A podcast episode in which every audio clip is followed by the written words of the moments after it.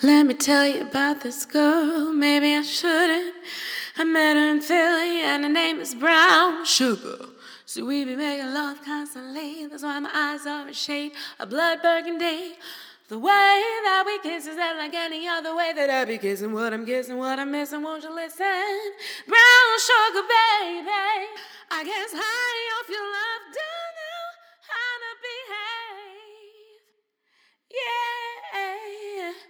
I want some of your brown sugar. Whoa. I want some of your brown sugar. How you like me now? Full on allergic reaction to my whole environment. No voice, so decided to just go with it. I'm edgy. Pretend I'm in a coffee shop. I'm not going to let my swollen vocal cords stop me from giving you an intro song. Welcome to the 30th ever episode of Cake and Kombucha. Booyaka, booyaka, booyaka, boom. What, what, what, what, what, what? All right, celebration tings. We are at episode number 30, and it falls on Juneteenth. So, how, what a, not a coincidence, what's the word I want? Just like a fun, you know, opportunity to shout out my ancestors. Hey, ancestors.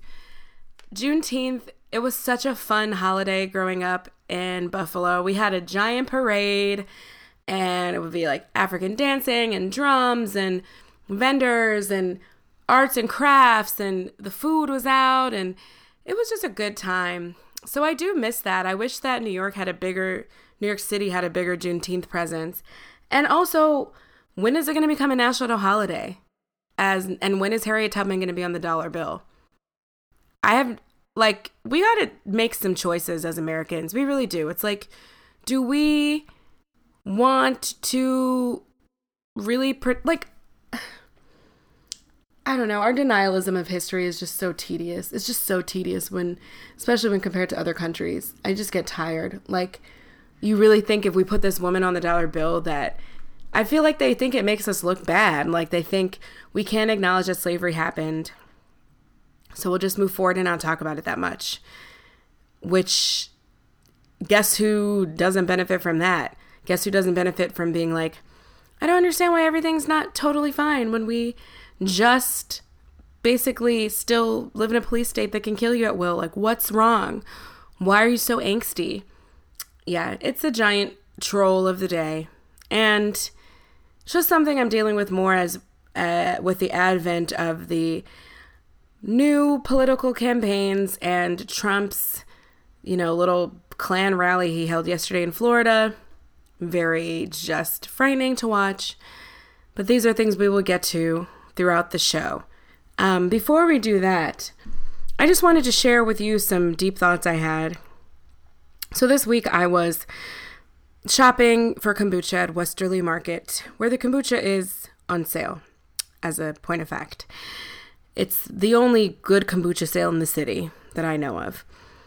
I have run out of face wash, so I was walking down the aisle, perusing the choices. I settled upon something that was rose infused. I love the smell of rose. I just feel like I need more rose in my life.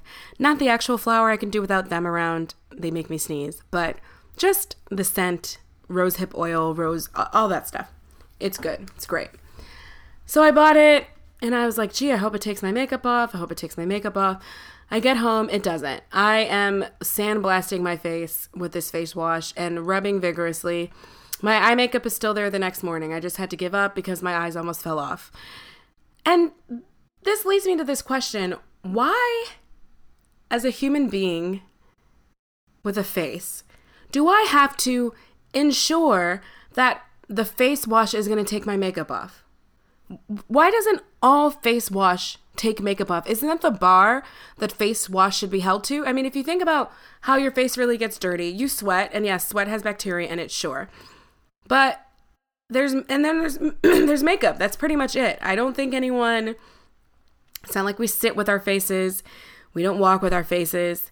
You know, just walk around and face plant on the sidewalk. You're like, oh, I've had a long day. My face has just had it. No, your face is just in there on top of your neck.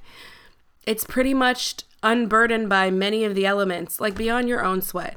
So it's just not something that's like dirty like that. Like normally you need to take your makeup off. I think that's one of the main things that we should be considering when making face washes. So if any of you are chemists in the cosmetology field, is that what I want to say? Yeah, is that for people who do makeup or does that include uh, cos- cosmetics?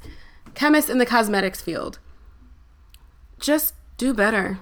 You really let me down on Juneteenth, and I have nothing else to say to you.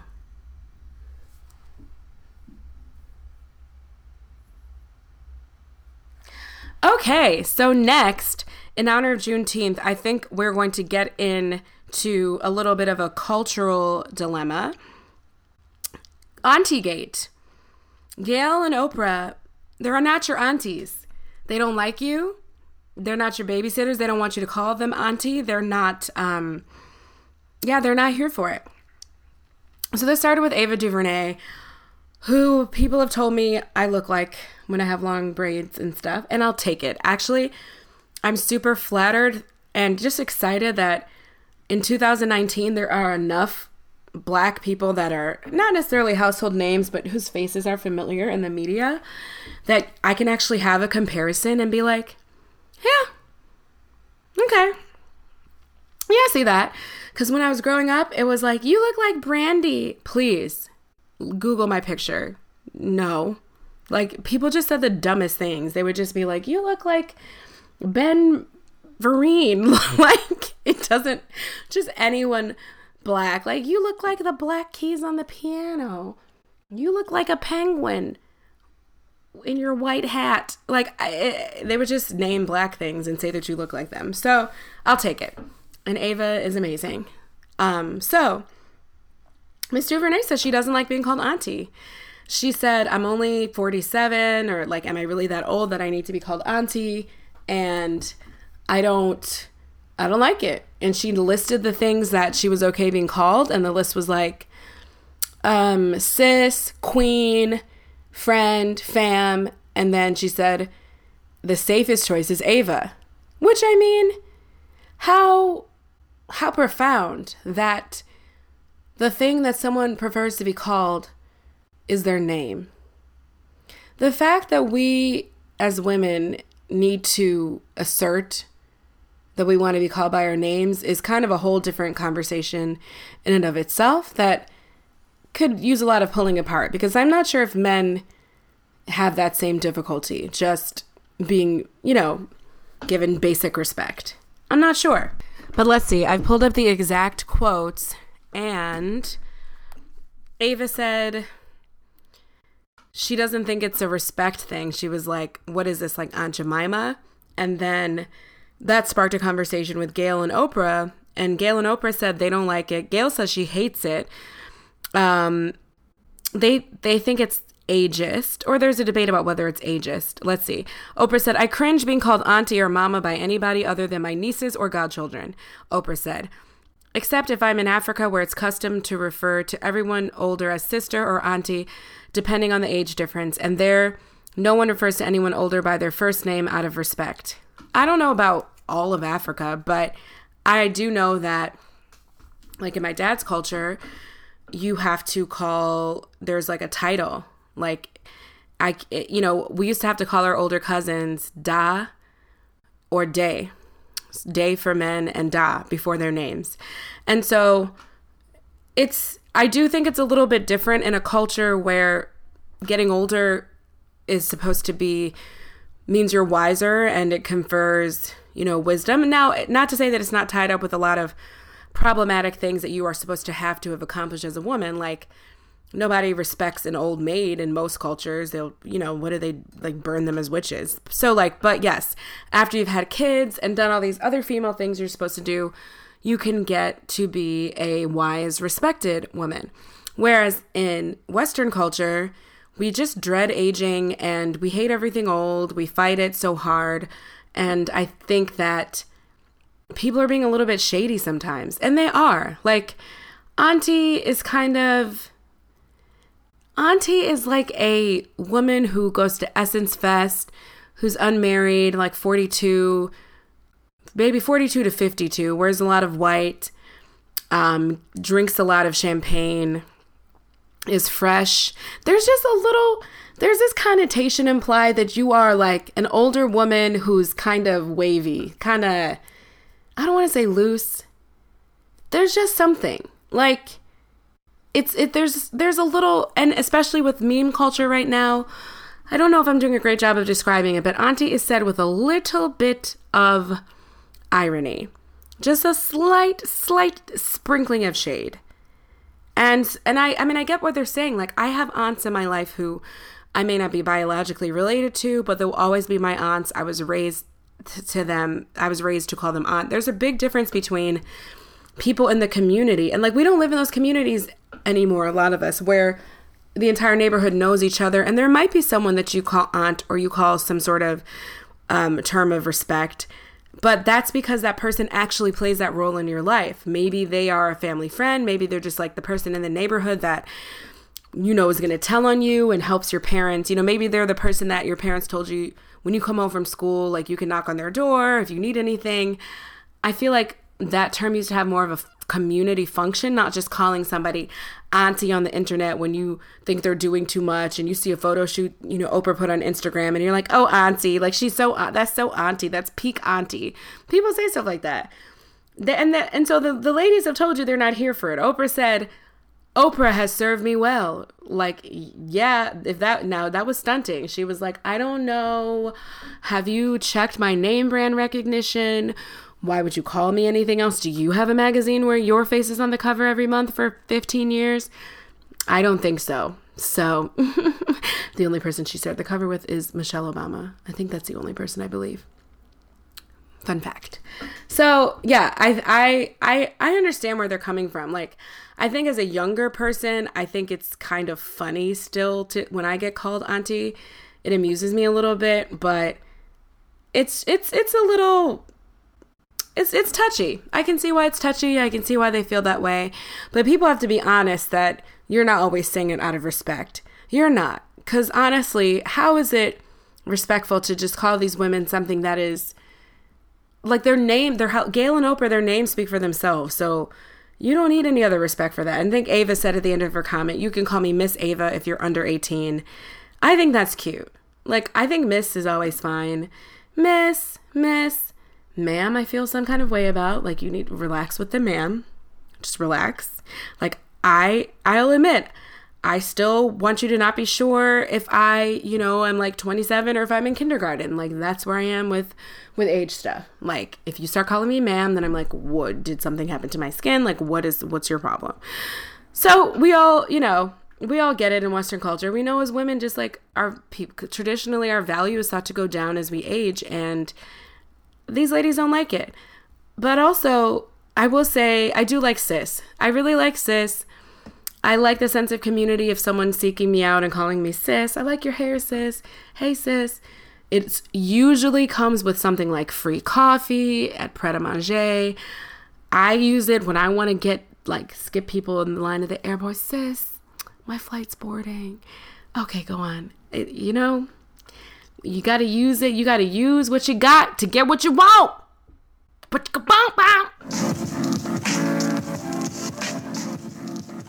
All right, and now it's time for the story of Kyle Kashuv, or AKA, two years was a really long time ago. Kashuv. This is a Parkland teen. He's a survivor of the shooting of Parkland.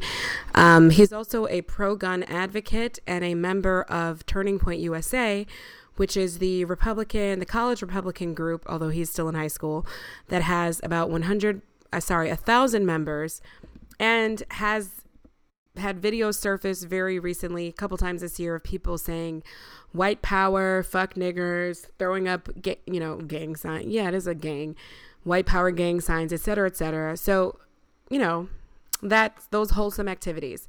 So he was recently accepted into Harvard, and Harvard rescinded his uh, admission because, ding, ding, ding, surprise, surprise, how you know entirely unpreventable, racist tweets you put all over the internet. Actually, a friend of his, a, a friend, quotation mark, frenemy, who just felt like she needed to come forward, actually submitted um, screenshots and text messages, etc., to Harvard. Harvard rescinded his admission. So Kyle was on the internet saying things like, niggers, niggers, niggers. I'll make a fucking nigger uh, CSGO map, which is this like video game lingo target practice map of them.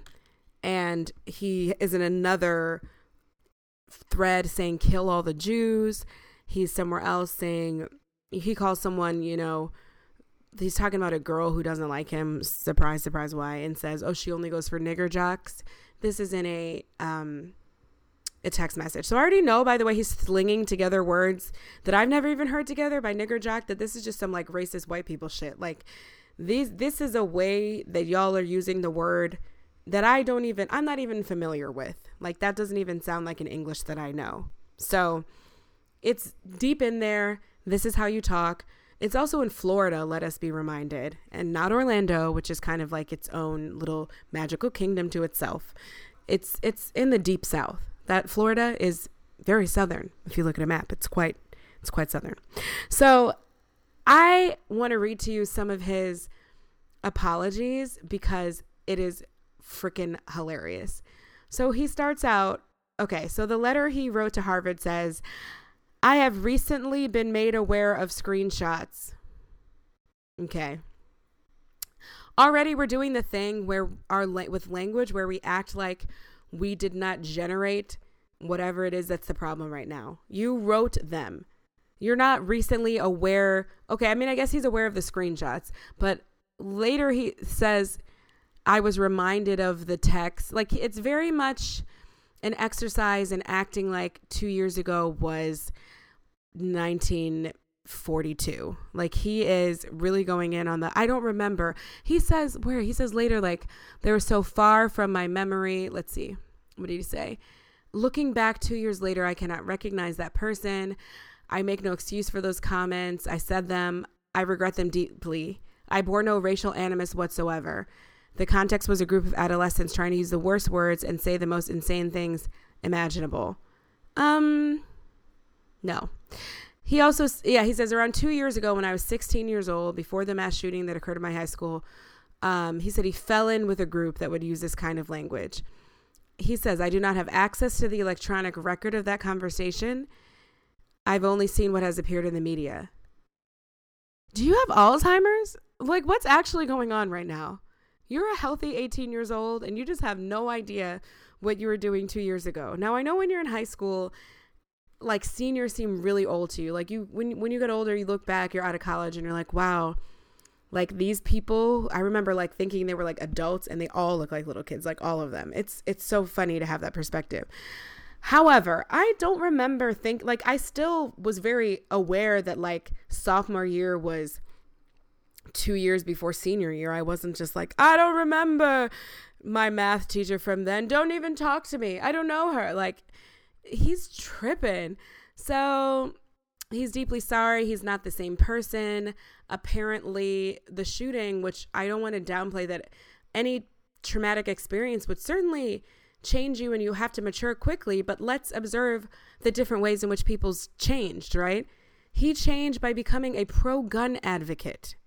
All right? So, you know, like we we don't want to just blanket statements say that having a mass shooting will make you not racist because you also might think that it would make you not like guns. Instead, he goes around the country advocating for the use of them. So, you know, different strokes, different folks, different effects. Everyone's starting out at a different place. He was starting out at a racist twat place. I mean, it is what it is. Okay, so he tells Harvard that he has emailed, he's taken the it upon himself to email the Office of Diversity and Inclusion to find out if they can like work with him on not being an asshole. And he thought that this was going to get him in. Harvard said, Hey, boo, thank you so much for your letter. We talked about it. No, good luck in the future.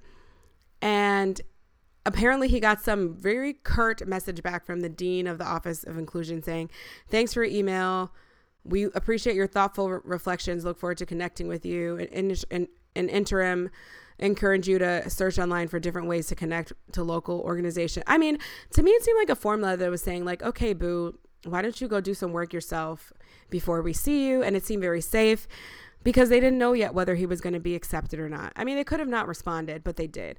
But this was all he needed. He said, if the Office of Diversity, and by the way, I'm reading a 13 part tweet, not at all narcissistic, a 13, 13 part tweet tweet thread that he's written about this. This is so this is all where I'm getting.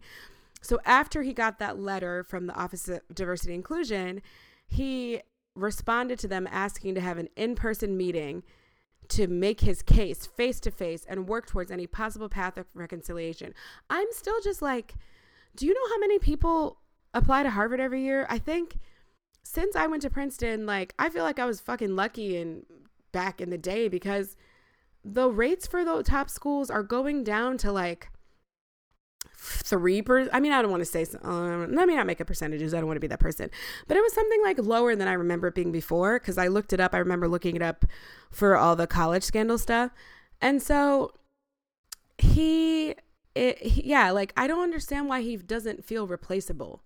Like beyonce tried to tell you you are replaceable. I don't i don't get it. Like he, i mean i guess i get begging for something you want but again, as some people, uh, there's a lot of people kissing his butt in his tweets, but there's also people that are like, one person was like, You're not really showing humility and cognizance of your actions because if you really understood them, you wouldn't ask for your place back. You'd just be like, yeah, okay. I, I get that what I did was severe enough to have my admission revoked. Like, you don't understand that what you did and the person that you have shown yourself to be, and yes, you are still that person because you're 18 and you're not 35. You're 18 you did this when you were 16. Like you don't suddenly just put on a grown-up suit when you turn 18 and apply to college. You're a kid still. So he's trying to do all this like it was 16 years ago. I mean, it was 2 years ago I was 16. Keep saying I was 16. I faintly remember this. I faintly remember this part. Um, but yeah, I think it's really interesting how hard he's begging, and it just shows an sense of entitlement. You don't think they have anything better to do all day than meet with you face to face? They revoked your admission. They know you want it. Like you guys are not bargaining from like a, a place, an equal place. like they know what you want. They said no. You. Uh, they're not like I don't think he really wants his Harvard education. No, they know you want it. They don't want you.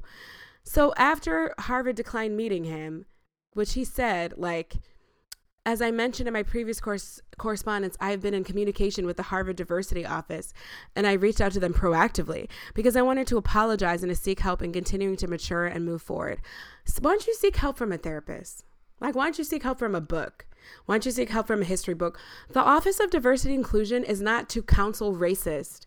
That is infuriating that you want to take up resources and time where they're helping people from different economic backgrounds than the people whose parents lie and pay to get them in there, who did weren't tutored their whole life. They're helping people feel integrated into the campus. They're working on discrimination. They're creating policies and trying to better the culture of the campus and make it a place that you know black students can stay and graduate and other minorities as well.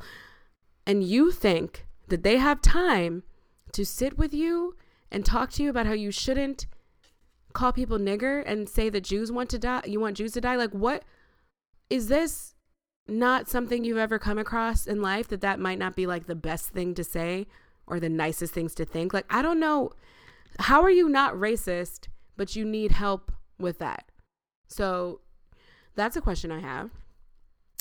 So, then part 10 after that, he decided to full on criticize Harvard. He was like, I, it's your fault.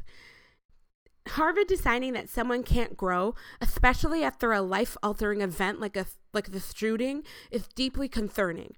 If any institution should understand growth, it's Harvard, which is looked to as the pinnacle of higher education despite its checkered past. Throughout history, Harvard's faculty has included slave owners, segregationists, bigots, and anti Semites.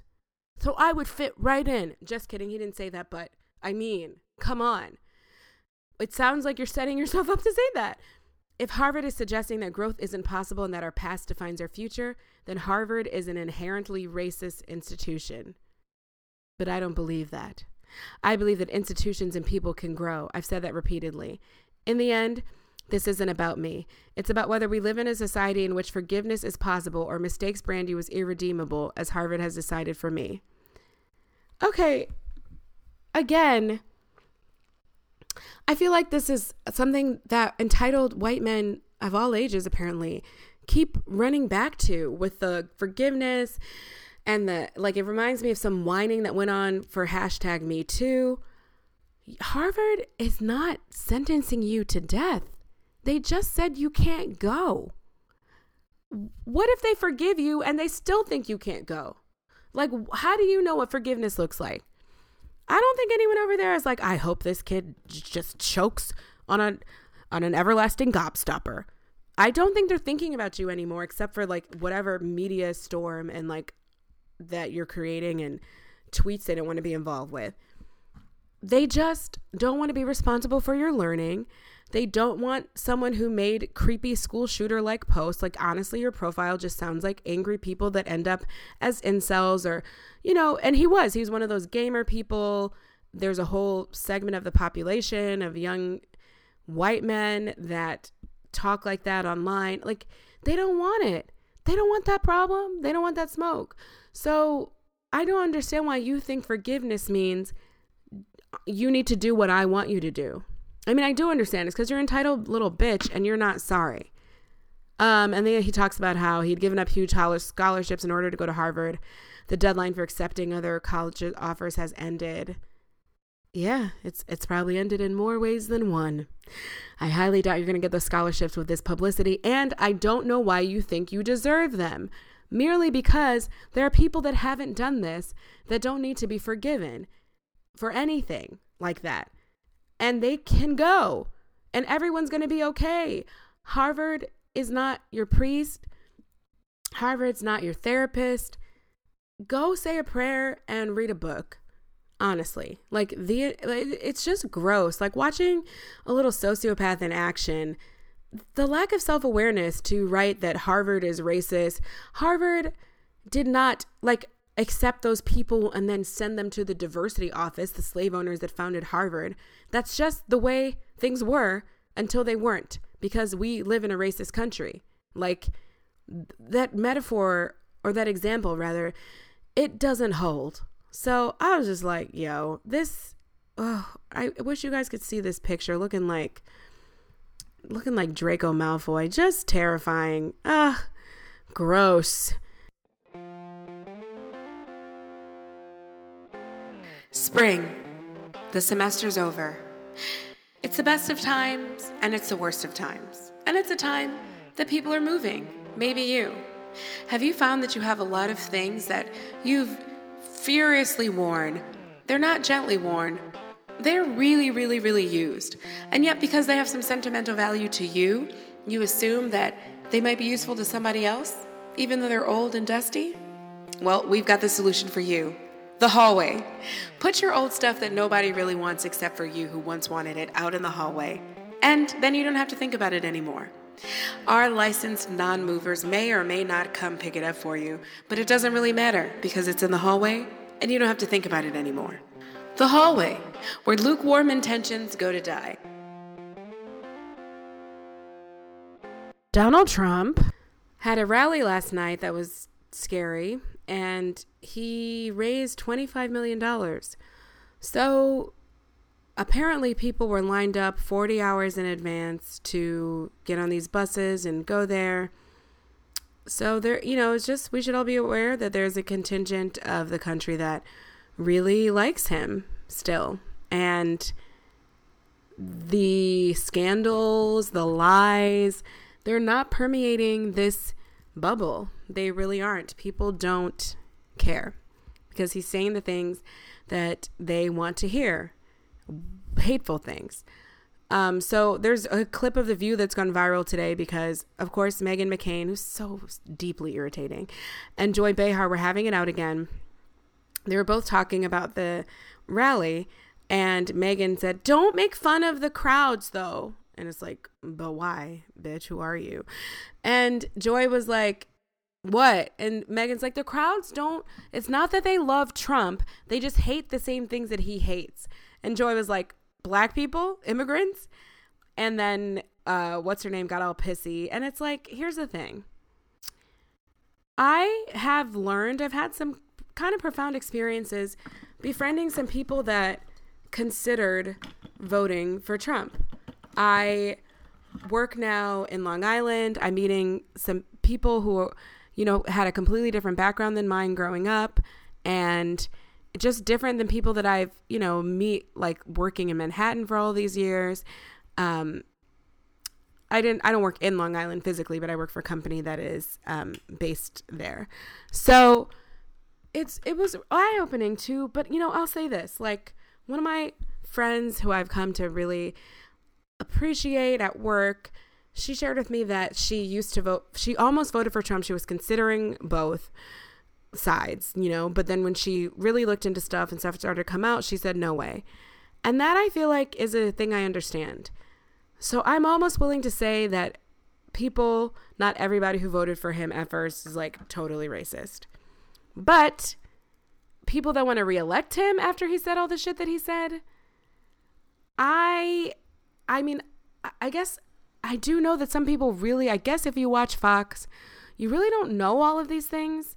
But it's really hard for me. It's really hard for me. Like when I think about the fact that you sat out your face and called West Africa including the country, my country of origin or my my paternal origin, a shithole. This is what we're really doing. But you don't think your wife is from a shithole? Like, I, I am just. Also, I read that he's trying to create some legislation to only let the best immigrants in. So it basically it's going to be like testing and and what kind of degrees and skills you have bringing to this country be careful because you're really you're so don't be so invested in this shithole narrative that you uh you mess up and the entire country's black because it's a bunch of Nigerians, okay? Cuz we we get degrees, we collect them. It's a hobby. So like I don't I don't feel like he really thought this through all the way and I think he's just apparently thinks that we're all just running around uh wearing zebra and I don't know skinning people alive or something and if we were, so fucking what? If that's your culture, rep rep your culture, okay? But I'm just saying, like, I don't really think he thought that through because he doesn't seem to understand that then he's going to have to make up more laws. So, like, he's trying to block Muslim people, try to block black people more generally. But the cross section, like, there are some black Christian or like heavily Christian or evenly split Christian, high achieving academically countries that are going to slip through these cracks and he's going to be shook. But anyway, yeah, I don't know. But also just a tangent about how annoying Meghan McCain is. In the footage that I had to look up to find this, I found Joy and Meghan arguing about the legacy, the college admission scandals. And, you know, Joy's obviously saying, like, what's the merit of a legacy? Saying, like, why should you go someplace just because your family went? Like, what is that? Ha- them being, like, academically sound or accomplished have to do with you? I mean, we all know nothing, right? Like it's it's a way to create loyalty and excitement and donate back into the to the school. I mean, it, there is no other reason. Like it's not there's there's no other reason. It's to create diehard fans like that, and because schools are a business at the end of the day. And jo- Meghan just said, I don't know. My family's a legacy of the Naval Academy. My grandfathers, my brothers, my uncles, we all serve my father. We are legacy. We're legacy. We serve, but that's because we served our country. So I'm not ashamed to say I'm legacy. Like I'm legacy. And then Joy's like, but what's the merit? You know, she tries to talk about the actual conversation. I'm not talking about your family, she says.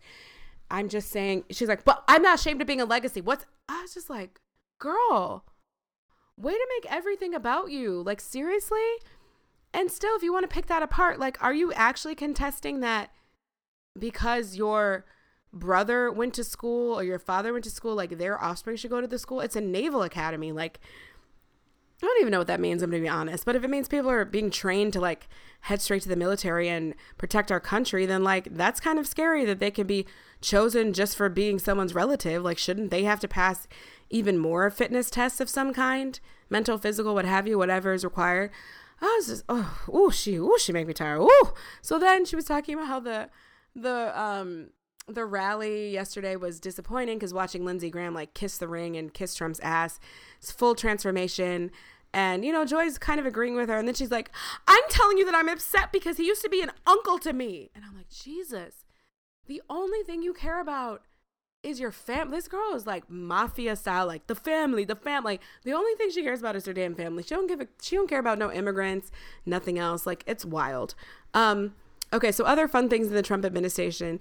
Sarah Huckabee Sanders is 34. I just want to remind, no, she's 36. And I just wanted to remind you because I can't believe it either. Um, no, that's not what I really wanted to say about her.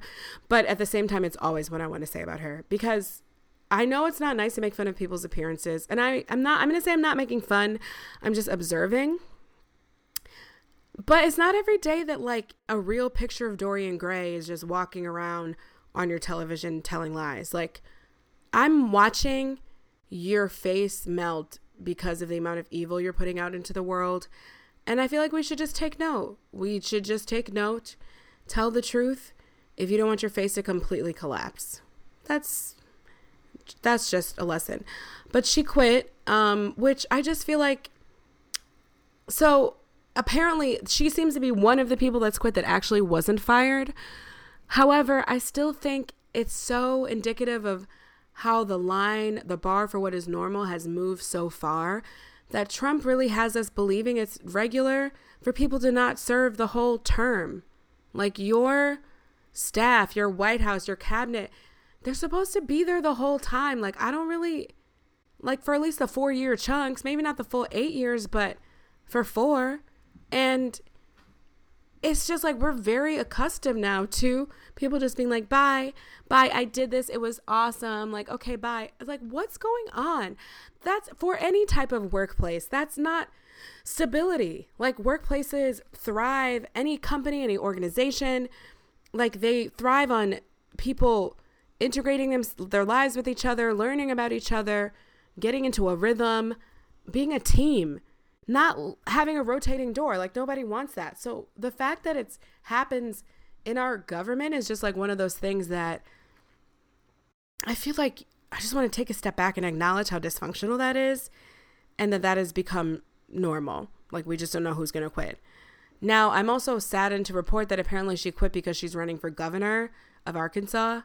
Now, me, the fatalist that I am, I think this means she's going to be running for president one day. And Trump, said about this sideways mouth harpy, I have a strong feeling she's going to be running for governor. So he basically announced it for her. Ugh. I don't know. She's insulting and rude and says dumb stuff. So maybe she has a chance. Like, people really seem to like that. So that's disturbing. And then the last bit of government news I'll share with you is uh, the story about Mr. Shanahan, Patrick Shanahan. So he has served for months as Trump's acting Secretary of Defense.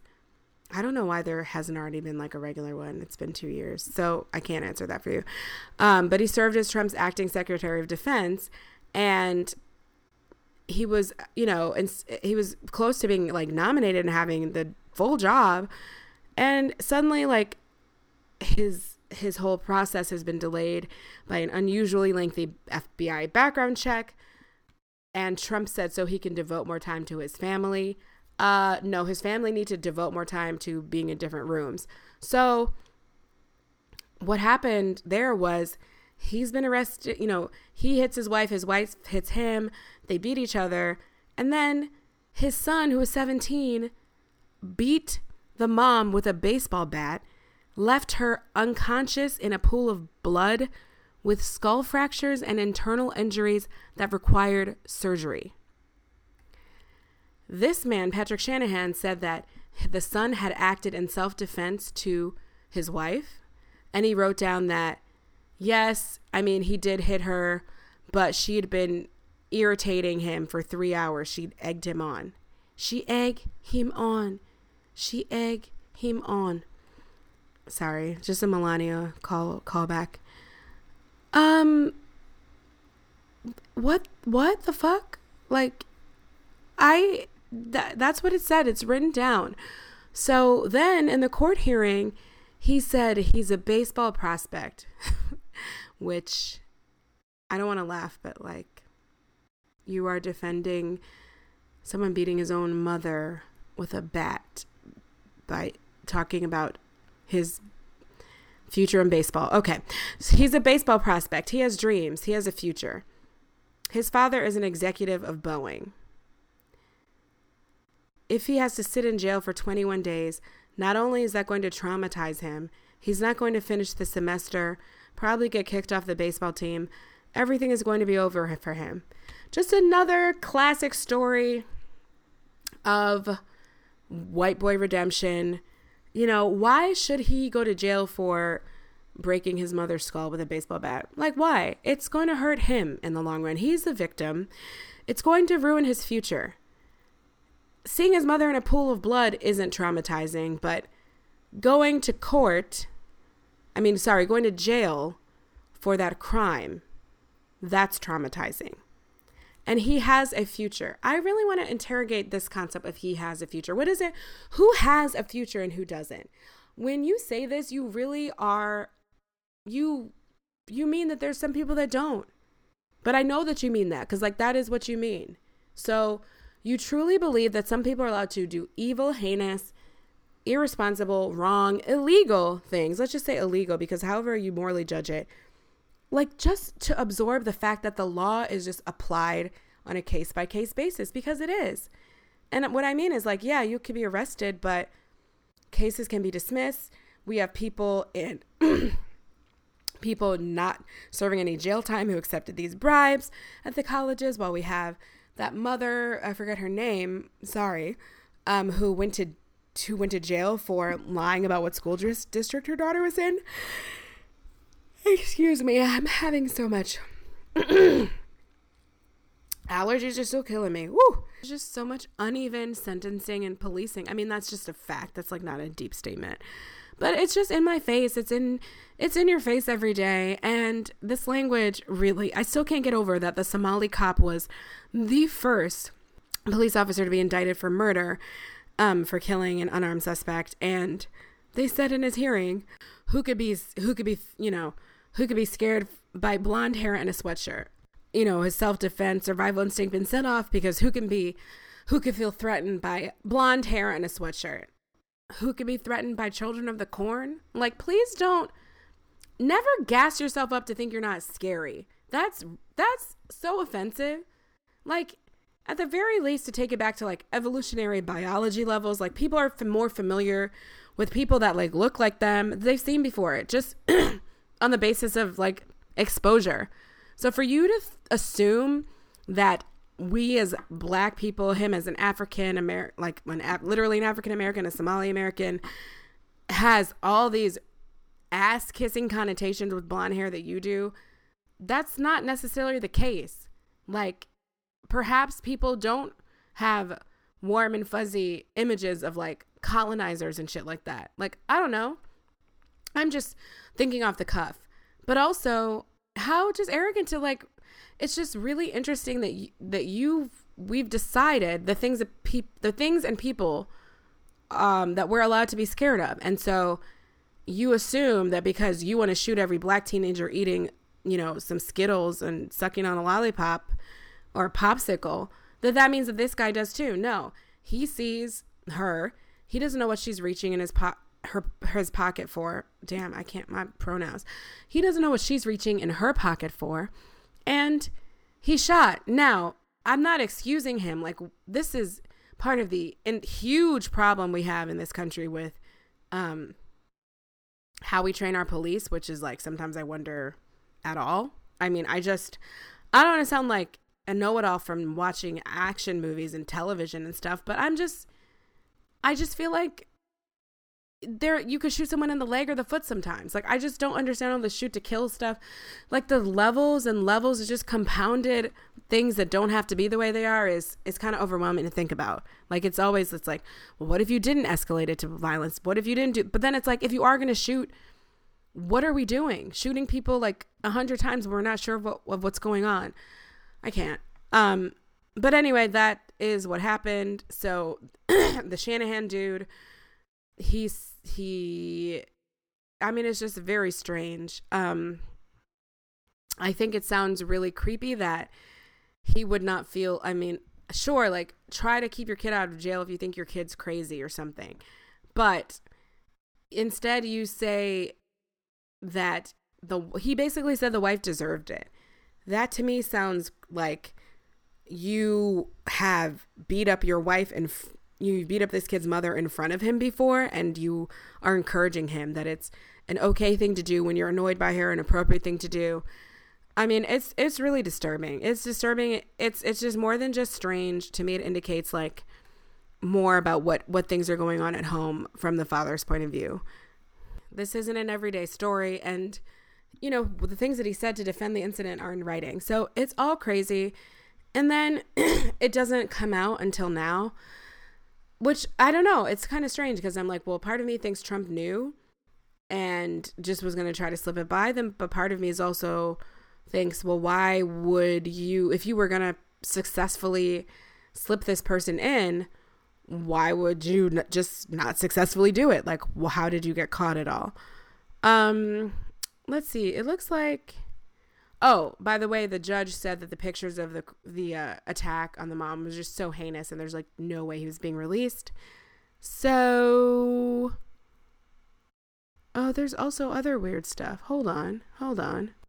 Oh, okay. So it says that the mother, the fight in which this Shanahan dude describes as the the mother harassing the son, was about her suspicion that he was dating at 17 that he was involved with a 36 year old woman. And the police said that he shoved and pinned his mother against the wall before grabbing the bike, the bat to swing at her head.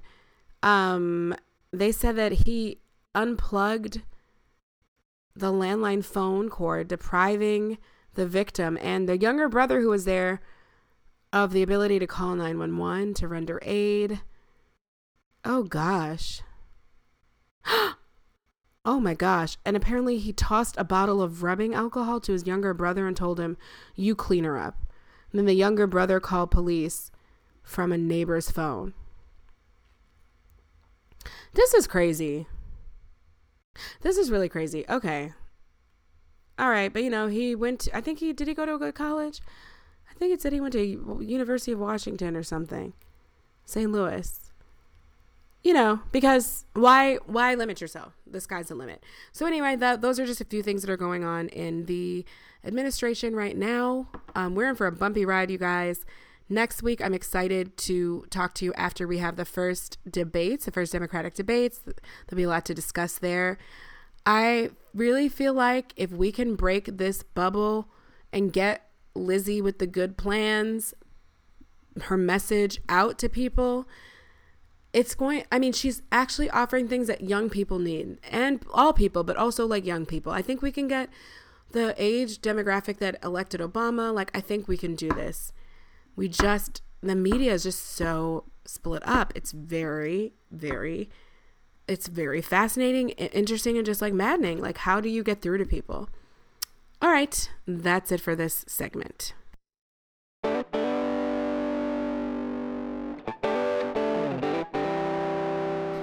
Catholic Charities and the Veterans Association will come and pick up your giveaway items for free and give you a receipt for your taxes. But ain't nobody got time for that. That might require being at home at a certain time or making a plan. You want to help people, but you don't really want to help people. That's okay. You've come to the right place put it in the hallway. Your super is from some shithole country. You can't really remember what it is, but I'm sure he has friends and relatives that would be happy to have your antifungal cream that's left over and your decorative plastic beach shells. Because that's the type of person you are. You care. Put it in the hallway. Set it and forget it.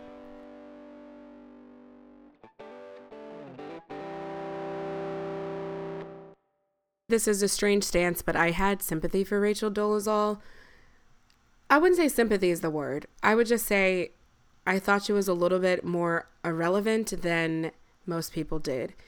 She is a weirdo. She is definitely mentally unstable.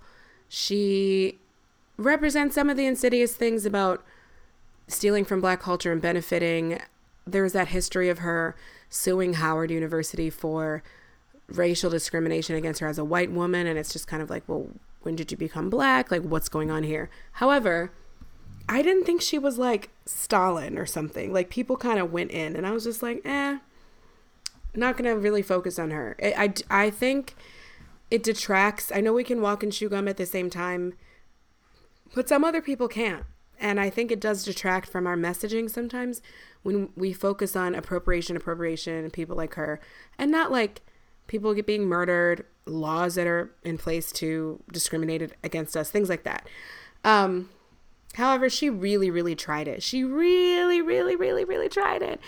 She's been out of the media, minding her business, putting heavy braids in her hair that are going to rip out all her edges. And then she decided to come out for Pride Month and announced she's bisexual. She said, you know, just wanted to take a moment to recognize Pride Month. I am in absolutely no rush to explore a new relationship, but it still matters to stay visible. I am bisexual. Hashtag pride. Hashtag bisexual. Are you really? Like, are you sure you don't just want to take part in another month? I just wanted to take a moment to recognize Pride Month. Rainbow! I am in absolutely no rush to explore a new relationship, but it still matters to stay visible. My first kiss was with a girl when I was 18. Too much information, and like, what are you trying to prove here? Just because I have been married briefly to a man, she said briefly, like, really, she did. Like, it makes her less, like, heterosexual or something. Briefly to a man, or have had children by male partners does not mean I am not bi. Just because I'm bi doesn't mean I'm confused. There's a lot of reasons why you're confused, girl. Just because I'm bi doesn't mean I'm almost gay. You're almost crazy. Just because I'm bi doesn't mean I'm any less monogamous or into threesomes. I've always been attracted to a certain vibe, and the body parts represent. Wow, sorry, guys. The body parts present matter less to me than the heart, soul, compatibility, and chemistry. This is a cold reading. So don't ignore or de- delegitimize the B in LGBTQI. It's a real identity. We are here, and no one's opinion is going to make me gay or straight or not bi. So, although I've been celibate and single for four years and don't plan to change that anytime soon, my life is too complicated and stressful. This is my little pride support post to say press on and keeping you to the bi community. Pride, Pride Month, bisexual, not ashamed to say these are hashtags. Hashtag be you, hashtag you are who you are, hashtag I am what I am, hashtag it's okay to support, hashtag inclusion isn't for show. Of all the ironic ass, inclusion isn't for show.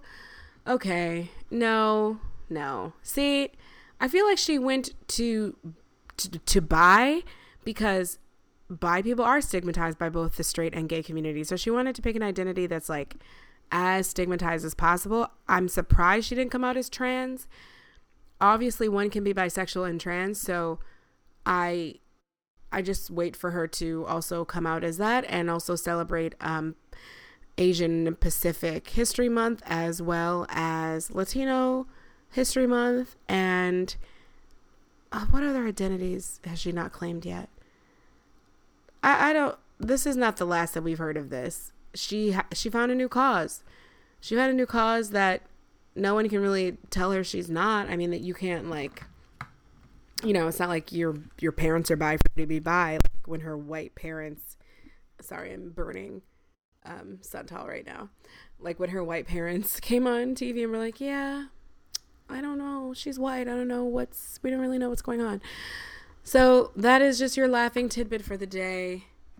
I don't know what to tell. I don't know what to say. You, you know, you try to, I try to give people some leeway mentally, just in my mind, like, oh, maybe. And then they just, they just do things like this. And I, I was wrong. I guess I was wrong. She's, she needs to be in the spotlight. She intensely needs this type of attention. And the conversation about her was dying down. Sunday morning.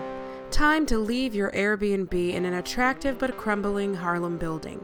You don't want to be late. You're in a hurry because you have to go around the corner and wait in line to see the black people jump and sing and shout at church. What do you do with your belongings? Leave them in the hallway. Although the rents in the building average $2,000 and up, you're sure that some of these Negroes will want your old salami and crackers. After all, does anyone really live here? We're all just traveling. The hallway is the answer for you. Any food and groceries you don't want, leave it in the hallway. And make sure it's open. Roaches and mice aren't really a thing in New York City. I can't even remember the last time I saw one. The hallway. Feed your soul, feed the neighborhood.